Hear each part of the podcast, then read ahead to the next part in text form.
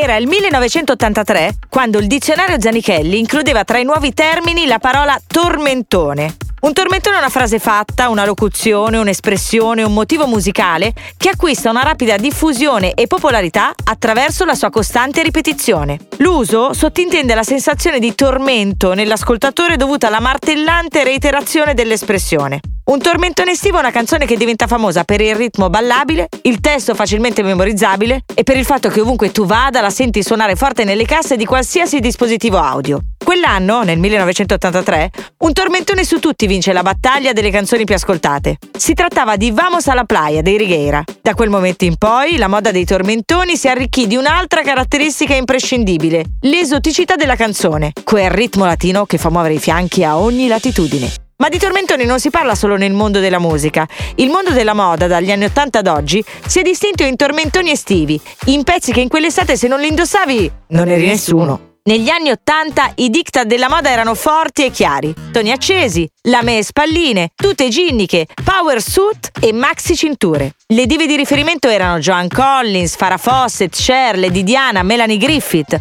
Donne indipendenti, donne sicure di sé, affermate nel lavoro, consapevoli della propria bellezza e della propria intelligenza, ma soprattutto della propria forza. Quella degli anni Ottanta è una moda di eccessi, di esasperazione, di desiderio di farsi notare. Gli anni 90 sono gli anni di Britney Spears, delle Spice Girls, di Nonella Rai, di Beverly Hills 90210. Gli anni a cui tutte noi, nate alla fine degli anni 70, pensiamo con tanta tenerezza e nostalgia. Ah, come eravamo giovani.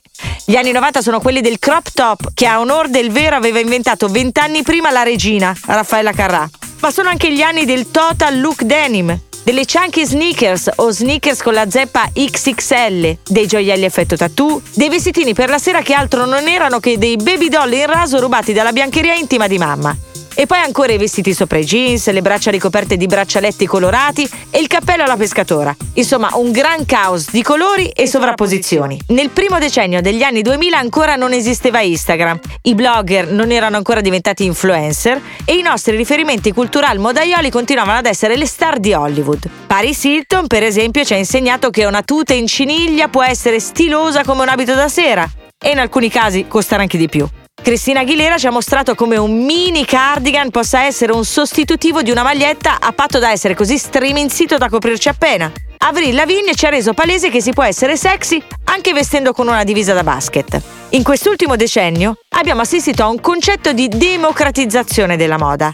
La moda non è più imposta solo dall'alto, dalle star che solcano i red carpet o dalle direttrici di moda che subissano di critiche le povere stagiste. La moda arriva anche dal basso. I creativi hanno iniziato a girare il mondo e a fotografare come veste la gente. Chiunque, se dotato di un buon talento comunicativo, può azzardarsi a parlare di moda senza che il mondo della moda ne abbia troppo a male. Di fatto, siamo arrivati a un punto in cui nella moda vale tutto. Un punto nel quale ognuno decide di esprimere la sua personalità come meglio crede. Siamo arrivati anche a un punto in cui forse, tolti i vari tormentoli estivi che continuano a divertirci, ognuno di noi ha forse capito che non c'è abito migliore da indossare che essere se stessi.